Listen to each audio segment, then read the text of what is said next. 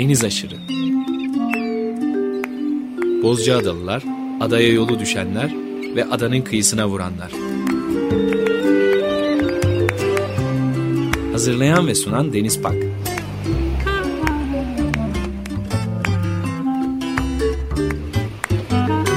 Türkiye için rüzgar enerjisi üreten Demirer Enerji'ye katkılarından dolayı teşekkür ederiz.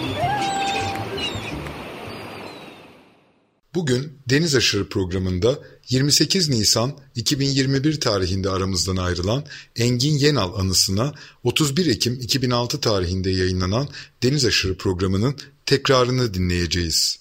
Açık Radyo 94.9 frekansında Deniz Aşırı Ortam'dan Bozcaada'dan gerçekleştirdiğimiz yeni bir Deniz Aşırı programıyla daha tekrar karşınızdayız. Bu hafta çok değerli bir dostumuz, bir büyüğümüz aynı zamanda mütevazi ev stüdyomuzda ağırladığımız konuğumuz Engin Yenal ile birlikteyiz. Hoş geldiniz öncelikle. Hoş bulduk. Sizi e, Amerikan Çeşme mevkiinden Poyraz Liman'a sürükledik.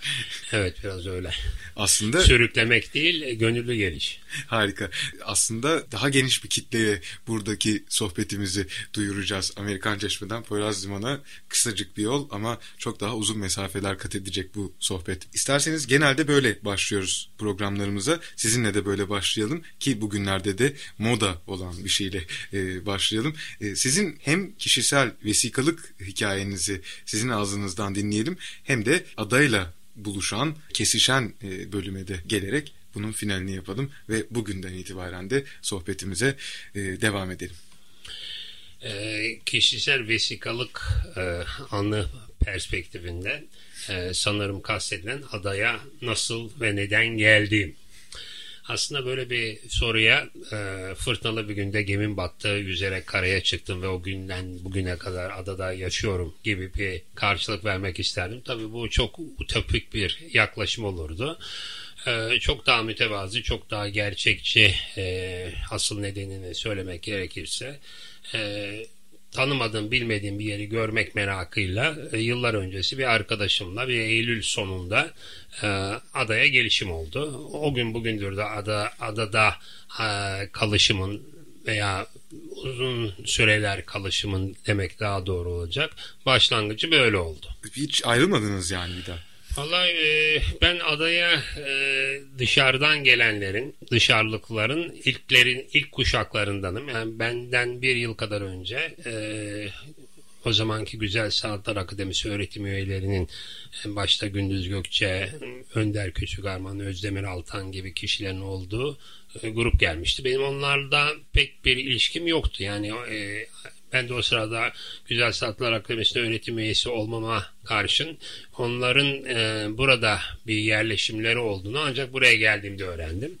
E, daha sonra e, bir yer alıp e, yerleşme fikri gelişti ve şunu söyleyebilirim işte aşağı yukarı 35 yıldır adalı sayılır. Müthiş 60'lı yıllardan e, başlayan. 70'li, 70'li, 70'li yılların başından başlayan bir serüven. Evet. Fethi amcanın adalılığı tabii akademinin e, bir bölümünü e, buraya taşıyan e, tabii, en önemli unsur herhalde. E, Sulubaşlı'daki akademi takımını buraya getirmeye ön ayak olan Fethi Kayalp dediğiniz evet. gibi ama ben e, onlardan Fethi Bey'den de bağımsız olarak bu kararı kendi başıma aldım. Yani dolayısıyla ben biraz daha özgür bir seçimle adaya yerleşmiş bulundum bulunmaktayım. E, ne kadar vaktinizi geçiriyorsunuz o tarihlerden bugüne kadar? Ha, şimdi e, ilk aldığım zaman e, harap bir bağ eviydi. Tabii o günkü koşullar gereği üstünkörü bir onarımdan sonra suyu elektriği olmayan e, bir yerde e, biraz e, çağdaş izcilik yaşamı sürdürerek belli bir süre yaşadım. E, daha sonra adaya elektrik aslında ada, adada her zaman elektrik vardı da e, Sulu Bahçe yolu üzerinden elektriğin geçmesi yani evimin bulunduğu yerden elektriğin geçmesi nedeniyle e, suyun da gelebilmesi olasılığı olanağı sağlandı. Dolayısıyla e, su ve elektrik geldikten sonra evi daha yaşanır hale getirir biçimde bir e, topları restorasyondan geçirdim ki bu aşağı yukarı 98 senesi oldu. E, dolayısıyla yani 8 senedir daha iyi koşullarda yılın evin açık olduğu 6 ayın en azından 3 ayını adada geçirmekteyim. Müthiş ya. Çok da hoş şeyler yapıyorsunuz orada tabii. Üzümler, e, ben bugün bahçede e, harika karadut gördüm. E, organik bir bahçeniz var. Ciddi bir zamanınızı alıyor. Adada genel konularımız zaten bunlar. İşte sizin bağınız ne durumda? Ustalar geldi mi gitti mi değil mi?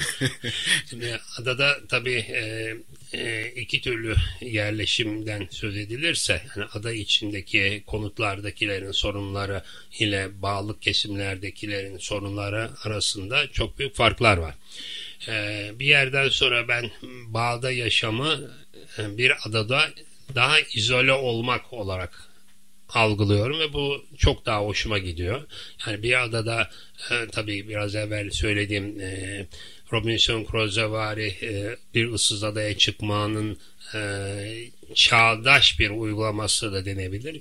Bir de e, daha çağdaş trendlerin yani bir e, tarımsal düzen içinde tarımsal üretimi bizzat yaparak ki adanın e, asıl e, tarımı olan bağcılık daha sonraki e, hobi sayılabilecek organik tarım e, bunların arasında geliyor. Tabii adanın doğal yapısında sık bulunan e, karadut ve incir de bunlara katılırsa bir hayli komple bir e, resim ortaya çıkabiliyor. Bir arada e, hoş bir e, yaşamdan bahsediyoruz tabii. Bütün bunlar bu nimetlerden de istifade ederek adanın toprakları da bu anlamda hep daha verimli olmuş.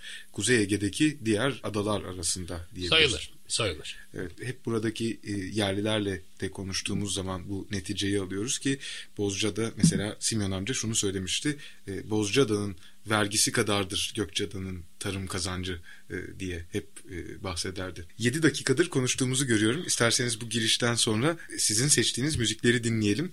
Tango, e, Güney Amerika müzikleri seçtik. Aslında tango diye girdim ama e, öyle bir anlatalım isterseniz. Güney ve Orta Amerika.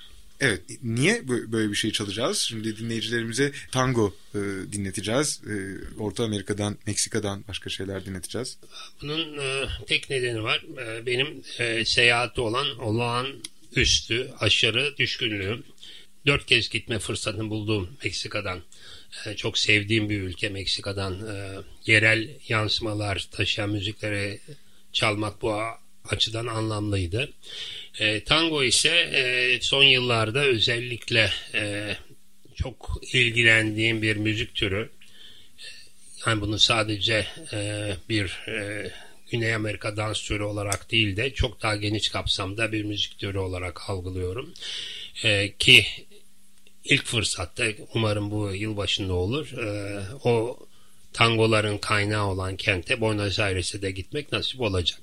Bu nedenle e, bu iki tür müziği bağdaştırmak e, iyi olur diye düşündüm. Evet bence de çok iyi oldu ki yaz başında değerli bir e, tango gitaristini pro, bu programda Deniz Aşırı programında ağırlamıştık. E, size de onun kaydını e, dinletebildim. İsterseniz sizin seçtiğiniz müzikler içerisinden ilk önce bir Piazzolla parçasıyla başlayalım. Bir tango parçasıyla başlayalım. E, parçanın ismi de ismiyle müsemma diyelim. Le Grand Tango. Hangi yorumu dinleyelim? İki yorumu birden çalacağız. Bir Yoyoma olabilir veya Maria Kliegel olabilir. İsterseniz ilk önce Maria ile başlayalım. İyi olur çünkü e, cello tangonun özgün e, düzenlenişinde yer almayan bir e, enstrüman. E, benim özellikle klasik celloya ve bunun en iyi günümüzdeki en iyi e, yorumcusu Yoyama'ya karşı olan özel ilgim Yoyama'nın yapmış olduğu tango e, CD'sinde de daha belirginleşti. E, Maria Klieger'in de yorumu Yoyama'nınkiyle yarışabilecek düzeyde. Dolayısıyla her ikisini karşılaştırmalı çalmak iyi olur sanırım. Evet ilk önce Maria Klieger'den dinliyoruz. Le Grand Tango. Açık Radyo 94.9 frekansında Deniz Aşırı programında program konuğumuz Engin Yenal ile sohbetimize kaldığımız yerden devam ediyoruz. Güzel bir Piazzolla parçası dinledik. Maria Kliegel yorumladı. Le Grand Tango. Damlar ve şehir merkezindeki yaşam e, üzerine oturtalım isterseniz bu bölümdeki sohbetimizi. Siz de 35 yıllık e, gözleminiz içerisinde ki yaklaşık söylüyorum bu rakamı. Neler gördünüz? Oradaki yaşamı hem mimari olarak hem de e, sosyal olarak nasıl anlatabiliriz dinleyicilerimize? Şimdi e, olayı e, biraz akademik bir e, sınıflamayla e, kırsal e, konutlar, kentsel konutlar veya halk mimarisi e, gibi kavramlara oturtmak olası. Şimdi Bozcaada Ege adalarından sadece bir tanesi. Yani bir yerden sonra Kuzey Ege adalarında ki bunların çoğunluğu Kuzey veya Güney Ege adaları bunların çoğunluğu günümüzde Yunanistan'a bağlı. Ama bu tabii bir politik e, bir sonuç. Ancak e, bu adalardaki konutların birbirlerinden farklı olan mimarlıkları da var. Örneğin Kuzey Ege adalarındaki mimarlıkla Orta veya Güney Ege adalarındaki mimarlık birbirinden çok farklı. Ya bunun e, nedenleri mikro klima veyahut yaşayanların gereksinmeleri gibi biçimlenme farklılıklarından olabilir. Yani onun üzerinde gelir olabilir bir taraftan. Gayet tabii olabilir. Yani şimdi gelir düzeyi, e, teknoloji düzeyi, e, yer seçimi bunları etkileyen olaylar. Bu kadar geniş bir açıklama yapmak e, kuşkusuz çok zor. Ancak e, Bozcaada'daki olayı daha somut e, bir analizle belgelemekle e, açıklama yapmak daha kolay gözüküyor. Bozcaada'da kırsal bölgede yani özellikle bağlarda bağ evleri yapma geleneği ne zaman başladı pek bilinmiyor. Ancak var olan örneklere baktığımızda bunların en yaşlısının 70-80 yaşında olduğunu söylemek olası. Tabi bu bir yerden sonra ekonomik koşullara bağlı olarak e, küçük e, damlardan yani bir e, samanlık bir e, oturma ve yaşama mekanı ve yanı başında bitişik olarak bir mutfak içinde de fırını olan bir mutfaktan ibaret olan üçlü bir e, sistem olduğunu söylemek gerekiyor. Bunların birçoğu o günkü yapı koşullarına, ekonomik e, koşullara bağlı olarak topraktan, toprak düz damlı. Bir kısmı da kiremit çatılı. Ancak e, yine bu kırsal kesimde daha üst düzeydeki kişilerin ki bunların çoğu Rum kökenli olduğunu söylemek olası. Yaptırdıkları çok daha özenli yapılar adanın değişik yerlerinde ki bunlar birkaç tane var. Birkaç tane e, örneğini bulmak olası. Bir de ilginç olan bir olay e, bu bağ evlerinde yaşayan kişilerin bağ mevsiminin başlangıcında adadan ada içi bir göçle buraya gelmeleri. Yani bugünkü makro göç ölçeğinden çok daha farklı bir göçle karşı karşıyayız. Ee, yani diğer e, kırsal kesimlerde olduğu gibi yaylaya çıkmak gibi bağa gitmek gibi bir e, sosyal olgu olduğu söylenebilir. Şöyle ki e, sosyo-kültürel bağlamda adanın değişik yerinde e, sanırım e, 12 civarında bağın içinde yer alan küçük e, manastırların ki bunlar küçük kilise olması da ilginç bir yaşam biçimi. Yani buraya giden... Bağın içinde ciddi bir hayat döndüğünü anlatıyor kesinlikle, bize değil mi? Kesinlikle. Bir de yani e, bu bu vakıf olan e, manastırları, kiliseleri yaptıran kişilerin e, ne kadar dindar oldukları, e, bir yerden sonra e, birbirinden yürüme mesafesi 10-15 dakika mesafede olan e, bu manastırların, küçük kiliselerin varlığından da anlaşılabiliyor. Tabi o günkü ulaşım koşullarında çoğunlukla eşekle gidilen, bazı zengin kişilerin at arabalarıyla gidip geldikleri bir olay. Ben e, Bozcaada ilk geldiğimde adada ulaşım olanakları o kadar azdı ki e, Sulubaçı'ya bile bir e, tek atlı tata arabası dediğimiz atlı arabayla gidip gelmek olanağı vardı. E, adada belki 3 veya 4 tane ikisi kamyon olan araç bulunuyordu. Ki bugün e, 2006 senesinde adanın en büyük sorunun hareketli ve duran atı olduğu yani özellikle otopark sorunu olduğu akla getirilirse aradan geçen 35 yıllık bir zamanda ne kadar baş döndürücü bir e, değişim ve başkalaşım olduğu anlaşılabiliyor. Özellikle e, tekrar konut mimarlığına gelince ee, Rum evi demek yani bir yerden sonra bir halk evet, mimarlığının çok sormak istiyordum yani. Çünkü turizm dergilerini açıyoruz mimarlık dergilerini açıyoruz böyle bir takım dekorasyon dergilerini açıyoruz. Hepsinde Rum mimarisi Rum evi e, şeklinde bir takım söylemler var. Nedir bu? Ben e, çok merak ediyorum. aslında tabii bu e, Türkiye'deki yerel mimarlığın yani yerel konut mimarlığının bölgesel ölçekte tam bir sınıflaması e, akademik anlamda bir tam bir sınıflaması yapılıp e, bunların e, yayınlanmamasından ileri geliyor. Örneğin Yunanistan'da e, bütün Yunanistan'ın e, kültürel coğrafya bölgelerini kapsayan bu tür e, bir araştırma yapılmış ve e, yanlış hatırlamıyorsam 8-10 ciltlik bugün e, piyasada mevcudu bulunmayan bir yayın yapılmış. Türkiye'de e, yerel mimarlık, halk mimarlığı konusu odaklaşan e, konut örnekleri ise bir takım akademisyen e, arkadaşlarımızın kişisel çabalarıyla yayınladığı izole örnekler olarak kalıyor. Dolayısıyla bunun bölgesel veya etnik veya kültürel e, farklılaşmaları ve bu farklılaşmanın periyotlarla diyelim ki bir e, 18. yüzyıl evi ile 19. yüzyıl evi arasındaki farklılıkların da vurgulanarak yayınlanması e, olayına rastlayamadık. E, dolayısıyla en büyük eksiklik buradan kaynaklanıyor. Ki bir de adada son yıllarda e, her nedense Rum kültürüne e, bir merak yani bu bir özlem midir e, yoksa ticari bir e, cilalama mıdır onu anlamak pek olası değil. E, son birkaç yıldır adada yapılan otelleri ve pansiyonların neredeyse hepsinin e, zoraki olarak Rumca isimler aldığı emlakçıların satmaya çalıştıkları tüm evlerin kökeni ne olursa olsun hepsinin Rum yaftasıyla evet. e, piyasaya sürüldükleri bir gerçek. Öyle Bu, bir hikayeye dayandırılıyor. Öyle bir hikayeye dayandırılamıyor. Sadece e, ortadan kalkmış ki Bozcaada'da e, artık kalkmakta olduğu yatsınamayan bir Rum varlığının özlem bir tür özlem içinde anılması gibi e, çelişkili bir durumun sonucu olarak ortaya çıktığını söylemek olası. Evet bu arada tabii konudan saptık. Tam şehir içindeki e, yaşama ve şehirdeki evlere, konutlara e, bakıyorduk. Siz onu anlatıyordunuz. Dam dediğimiz şehir dışı adanın taşrasına baktık demin. E, ilk önce onu anlattınız ki sizin de yaşadığınız alan orası. Bizim de yaşadığımız alan orası. Şimdi isterseniz şehirle devam edelim. Adadaki yerleşimde yani kalenin ve limanın arkasındaki yerleşmede bilindiği gibi gibi öteden beri bir Rum mahallesi, bir Türk mahallesi var. Türk mahallesini e, simgeleyen iki adet cami, e, bir namazgah. E, Rum mahallesinde kilisenin çevresinde oluşan e, bir doku ve bu dokuda yer içinde yer alan konutlar.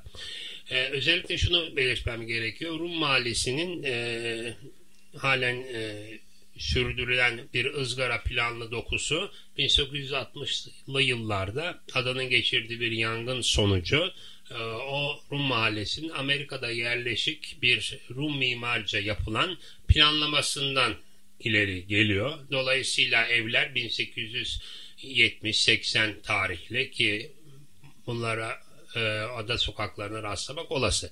Dolayısıyla ızgara e, planlı bir e, yerleşimi yaptığınızda evlerin sıra evleri olması hani giriş cephelerinin sokağa bakıp arkalarında veya yanlarında küçük bahçeler olması kaçınılmaz bir sonuç olarak bu ızgara planın zorlayıcı geometrisinden kaynaklanmada.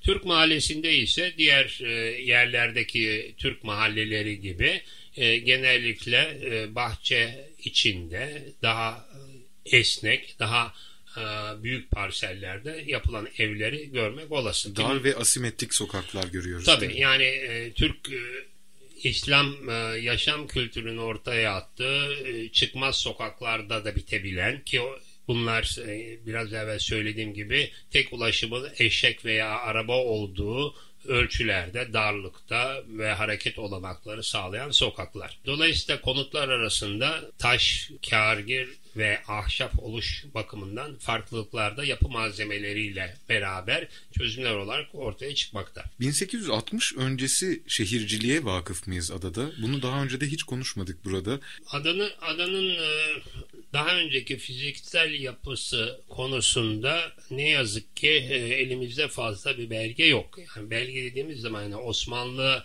arşivlerinde genellikle yapılması muhtat olan mal sayımı ki konutlarda buna dahil insan sayımı, e, kadastral bir takım sayımlar e, Bozcaada için e, kayıtları olmayan belgeler.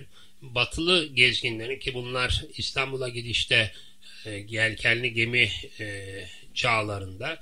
Bozcaada'da e, Durak duraklanması e, kaçınılmaz bir e, e, seyahat güzergahı olarak görüldüğünden e, bu gezginlerin bir kısmı Bozcaada'yı e, yazılı veya çizili olarak saptamışlar ama hiçbirinde Bozcaada konutlarına ait bir belge yok. Tek e, bir gravür sizde de olan Melling'in yapmış olduğu kale içindeki yerleşme ki tamamıyla bu bir askeri Türk yerleşmesidir.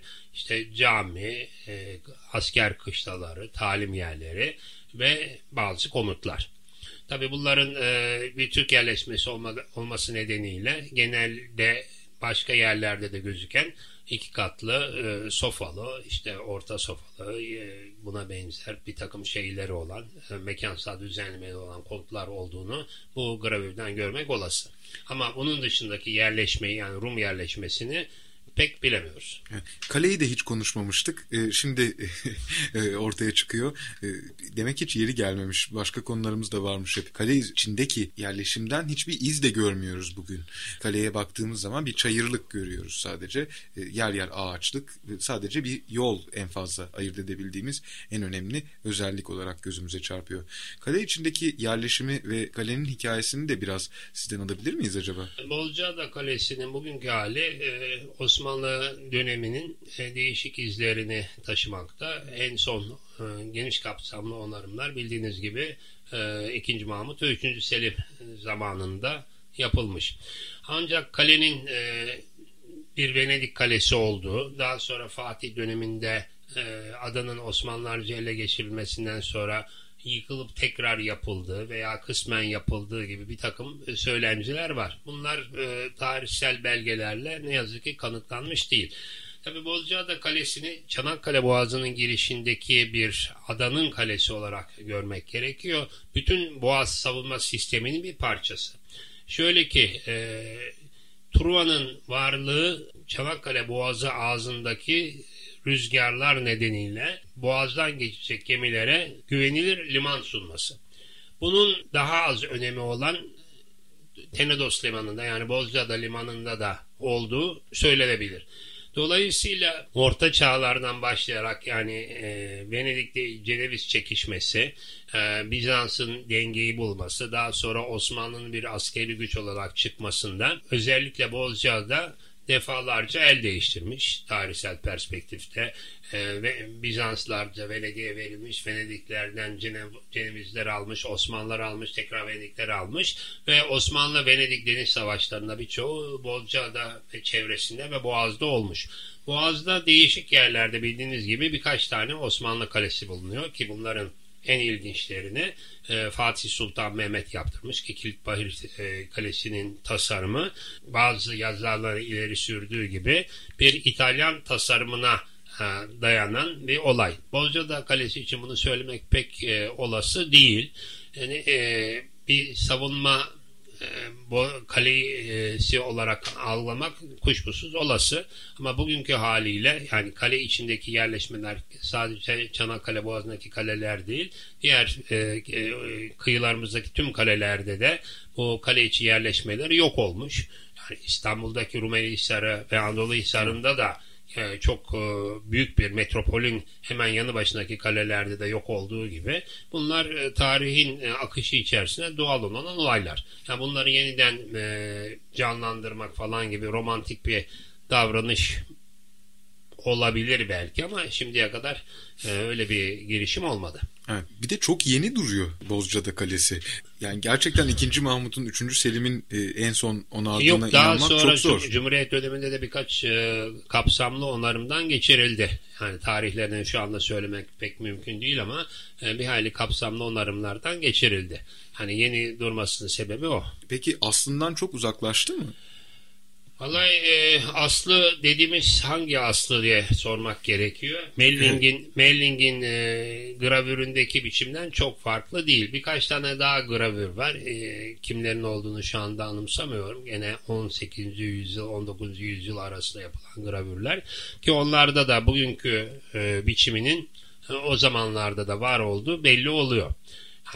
Ancak tabii e, Venedik öncesi Bizans, Roma veya Helenistik dönemlerde e, nasıl bir kale olduğu, nasıl bir biçimleme olduğunu pek söylemek olası değil. Bizans döneminde bildiğiniz gibi Mısır'dan gelen Huvvat'ın e, İstanbul'a taşınmasında Justinian'ın burada büyük antrepolar yaptığı bilindiğinde bunların kaleyle beraber olan kalenin içinde olabilme olasılığı da mevcut. Evet, e, değirmenleri de o hububatın tabii işlenmesiyle ilgili açıklıyor biraz. Çok Valla fazla değirmen de, var değil mi? Değirmenler e, diğer Ege adalarında da var. Yani bir yerden sonra bunun de, değirmenin soba e, oluş sebebi rüzgar rüzgar olduğu için değirmen var. Değirmen olduğu için e, rüzgar kullanılıyor. E, diyelim ki yani su değirmenleri olmamasının sebebi burada su olmaması.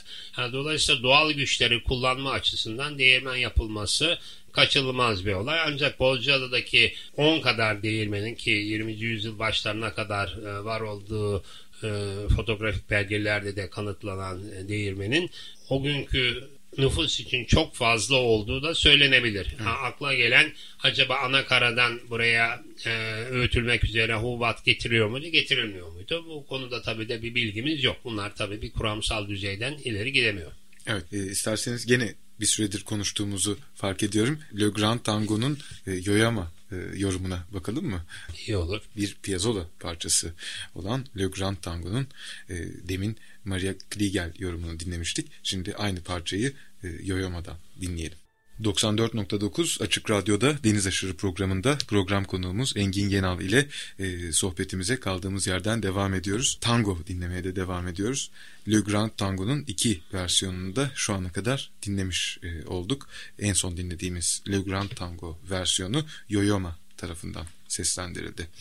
Mimariyi konuştuk. Ee, biraz sizin hikayenizi konuşmuştuk. Şimdi de aslında sizle de kesişen, bizle de kesişen, adada yaşayan herkesle kesişen üzümün hikayesine başlayalım. Üzüm türleri üzerine biraz e, sohbet edelim. 1860 yangınından bahsettik. Zannediyorum üzüm de adada e, fasılalarla değişen fakat her zamanda olan bir ürün olarak, bir tarım ürünü olarak karşımıza çıkıyor. Buradan da belki şaraba geçeriz. Şarap hep olmuş mu, üzüm hep olmuş mu diye sorarak başlamak istiyorum adada.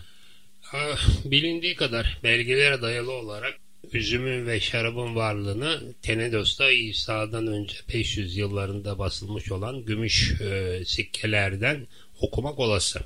Yani dolayısıyla e, eğer e, Tura savaşlarını e, aşağı yukarı 4000 yıl öncesine taşırsak ki e, Homeros öykülerinde e, Tenedos'taki bazı şaraplardan söz edildiği ancak bunların ayrıntılara girilmediği biliniyor.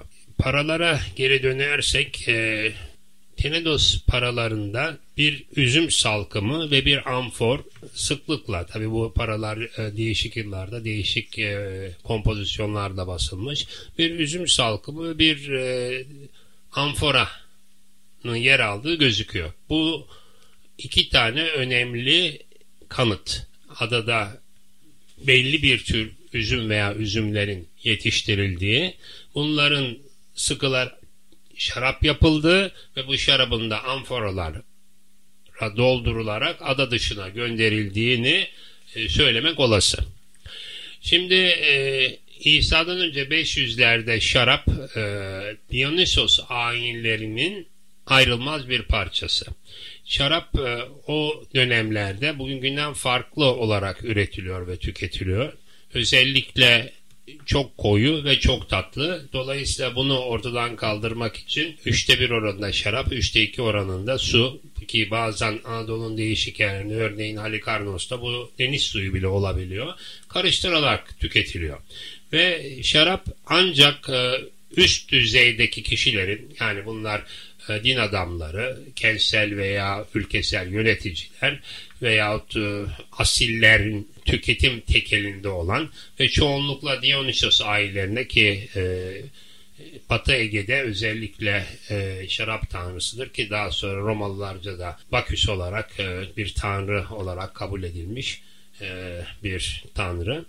E, Baküs ayinlerinin ki bunların e, yazın ilkbaharda, kışın e, ve ilkbaharda e, iki tür e, ayinleri oluyor ki bunlar doğanın e, uyanışı ki daha sonra da e, bağ bozumu gibi ki bunlar e, çılgınlık derecesine varan ki Roma döneminde e, çılgınlık derecesine varan festivaller şeklinde algılanmış. Eski Yunan'da ise tiyatronun yani komedi ve trajedinin başlangıcı da bakış ayinleriyle ilintili.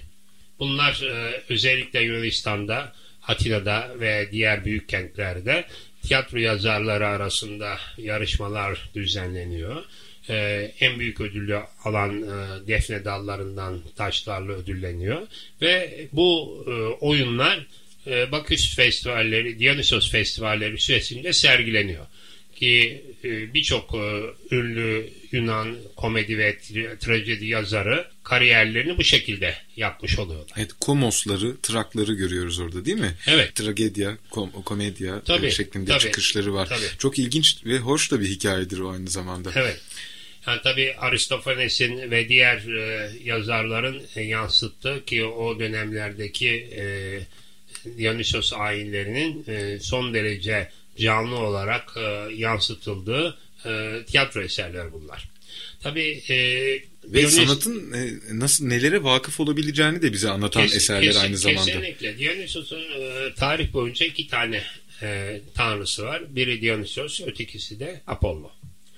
E, Apollo ise ancak e, bu bölgedeki e, yaygın ismiyle Apollo Smintheus yani farelerin tanrısı olan Apollo ki bunun e, iki tane büyük tapınağı var. Bir tanesi karşı kıyıda bir tanesi Tenedos'ta. Tabii Tenedos'ta e, Apollo Smithenus e, tapınağının varlığı belgelerden biliniyor. Yeri de aşağı yukarı biliniyor ama doğru dürüst ciddi bir arkeolojik araştırma yapılmadığı için bu tapınağın ortaya çıkması söz konusu değil. Yeri nerede aşağı yukarı? Yeri nerede? Şimdi e, Bozcaada'da arkeolojik kazılar e, yapılması söz konusu olunca hep akla e, Tekel civarındaki nekropolis geliyor. Nekropolis bilindiği gibi e, ölüler kenti. Bir e, Yunan kenti ki yaygın ismi polis. Üç e, bölümden oluşuyor. Polis kent yani konutların e, ve ticari dokunun tapınakların bulunduğu yer ki tapınaklar çoğu kez Akropolis denilen yüksek kentte bir tepenin üzerinde oluyor. Bir de kentin dışında Nekropolis denilen alan. Bugünkü 182 evler ve kaymakamlığın yapımları sırasında e, bazı mezarların ortaya çıkması Bozcaada'daki nekropolis alanının sadece tekel civarında e, veya jandarma civarında sınırlı kalmadığını ortaya koyuyor. Tabi adanın sit bölgesi olarak e, tanımlanmasında nekropolis alanının doğru sınırlarının ortaya konmaması nedeniyle buralarda yapı yapı yasağının getirilmeyişi ve üstelik devlet eliyle konutların ve bir e, kaymakamlık yapısının yapılması Bozcaada'nın arkeolojisi konusunda e, çok e, kötü sayılabilecek davranışlar. Kentin içinde ki tapınak e, ve diğer e, prestij yapıların bugünkü liman çevresinde veya kalenin içinde dahi olabileceği söylenebilir. Çünkü Bozcaada'nın e, nekropolisine bakıldığında polisin e, nekropolisle liman arasında bir yere sıkışmış olduğu olası. E, zaman zaman yapılan kazılarda bugünkü zeminden aşağı yukarı 2,5-3 metre daha derinde e, mermer parçalarının çıkması e, buralarda prestij yapılar olduğunun çok belirgin kanıtları ancak bu kazıları sistematik ve bilimsel bir şekilde yapılmaması herhangi bir e, bulgunun ortaya çıkmasını önlüyor. E, mermer gibi değerli bir yapı malzemesinin ki Bozcaada'da bulunmayan bir malzeme dışarıdan getirilip e, prestij yapılarında kullanılması e, söz konusu olduğunda bu yapıların işte, tapınak gibi veyahut e, o kentlerde bulunabilecek diğer kamu yapılarından herhangi bir olması olasılığı ortaya getiriyor.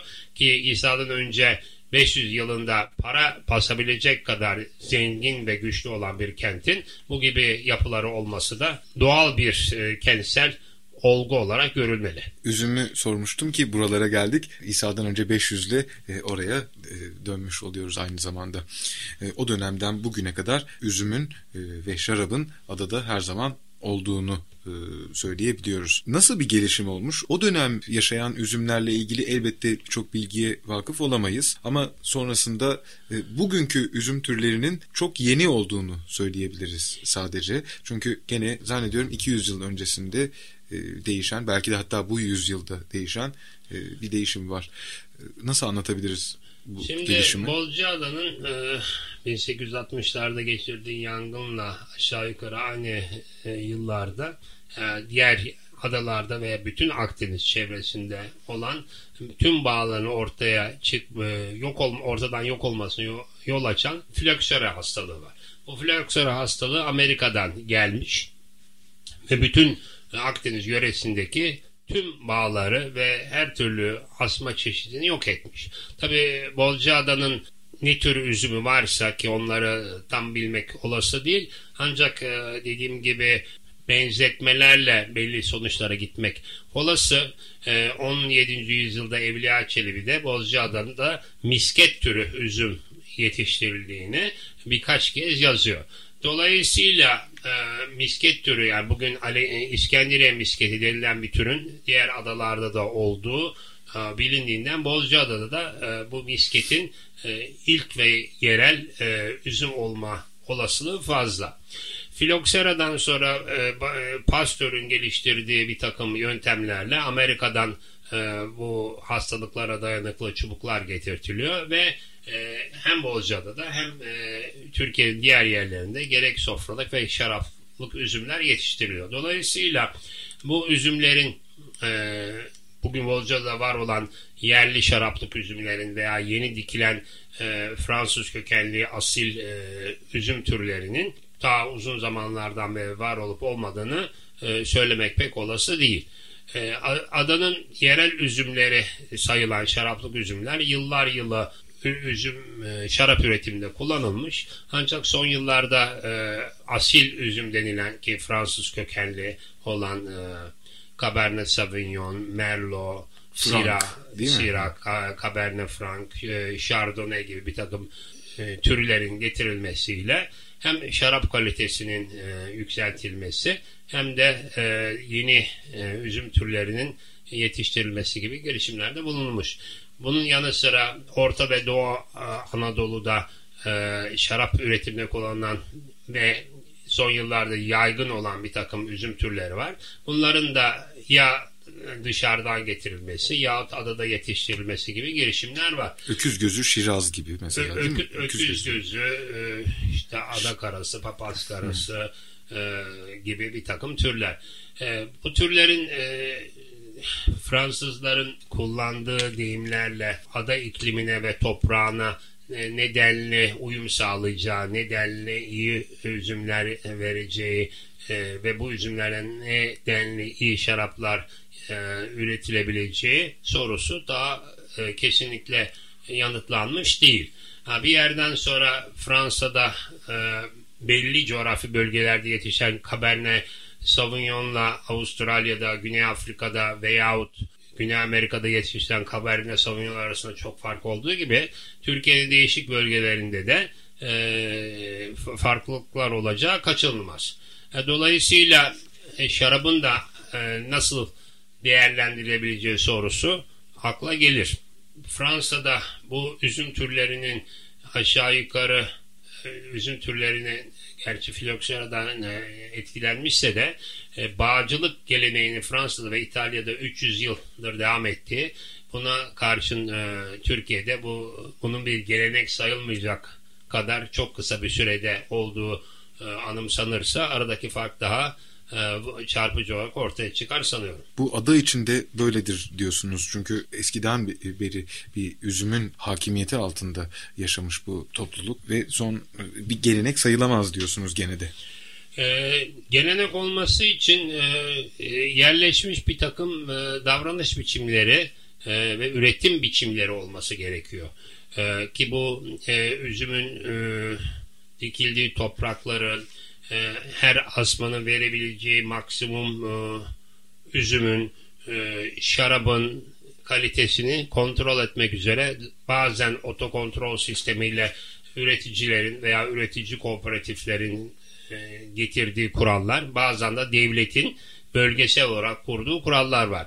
Örneğin İtalya'da, e, Toskana'da Medici'lerin e, bundan 400 yıl evvel e, koymuş olduğu kurallar halen geçerli. Buna benzer kurallar e, Fransa'da da var.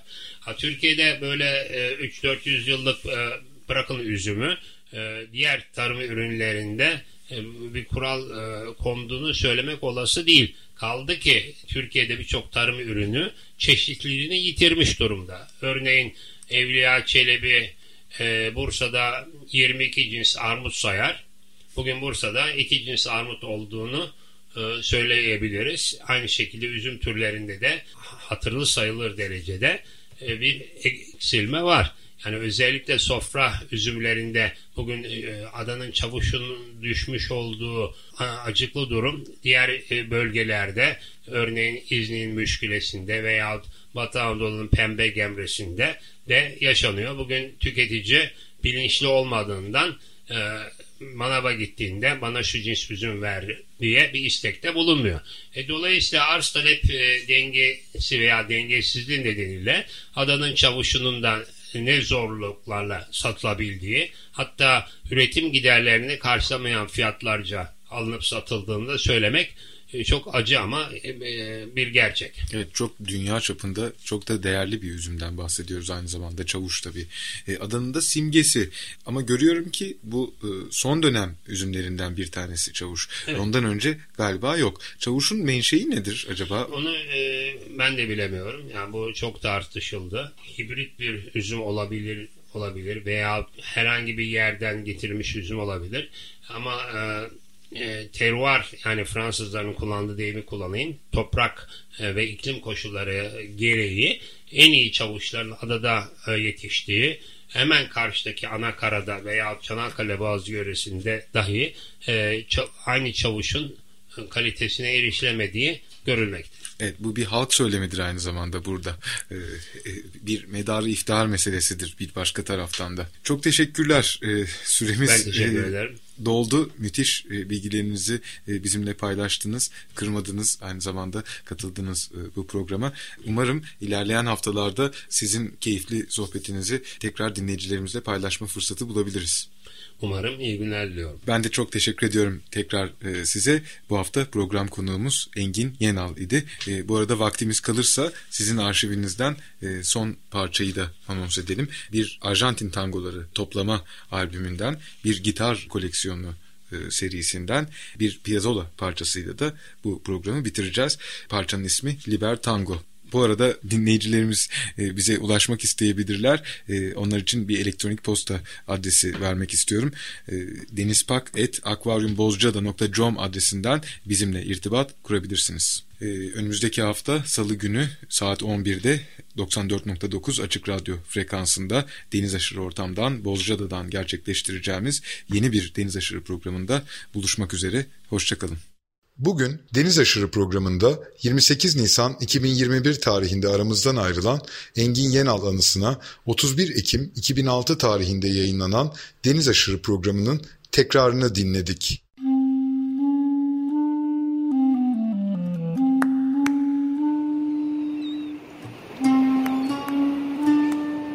Deniz Aşırı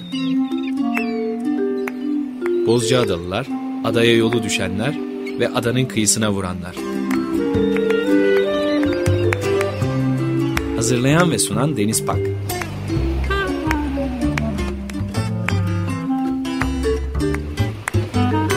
Türkiye için rüzgar enerjisi üreten Demirer Enerji'ye katkılarından dolayı teşekkür ederiz.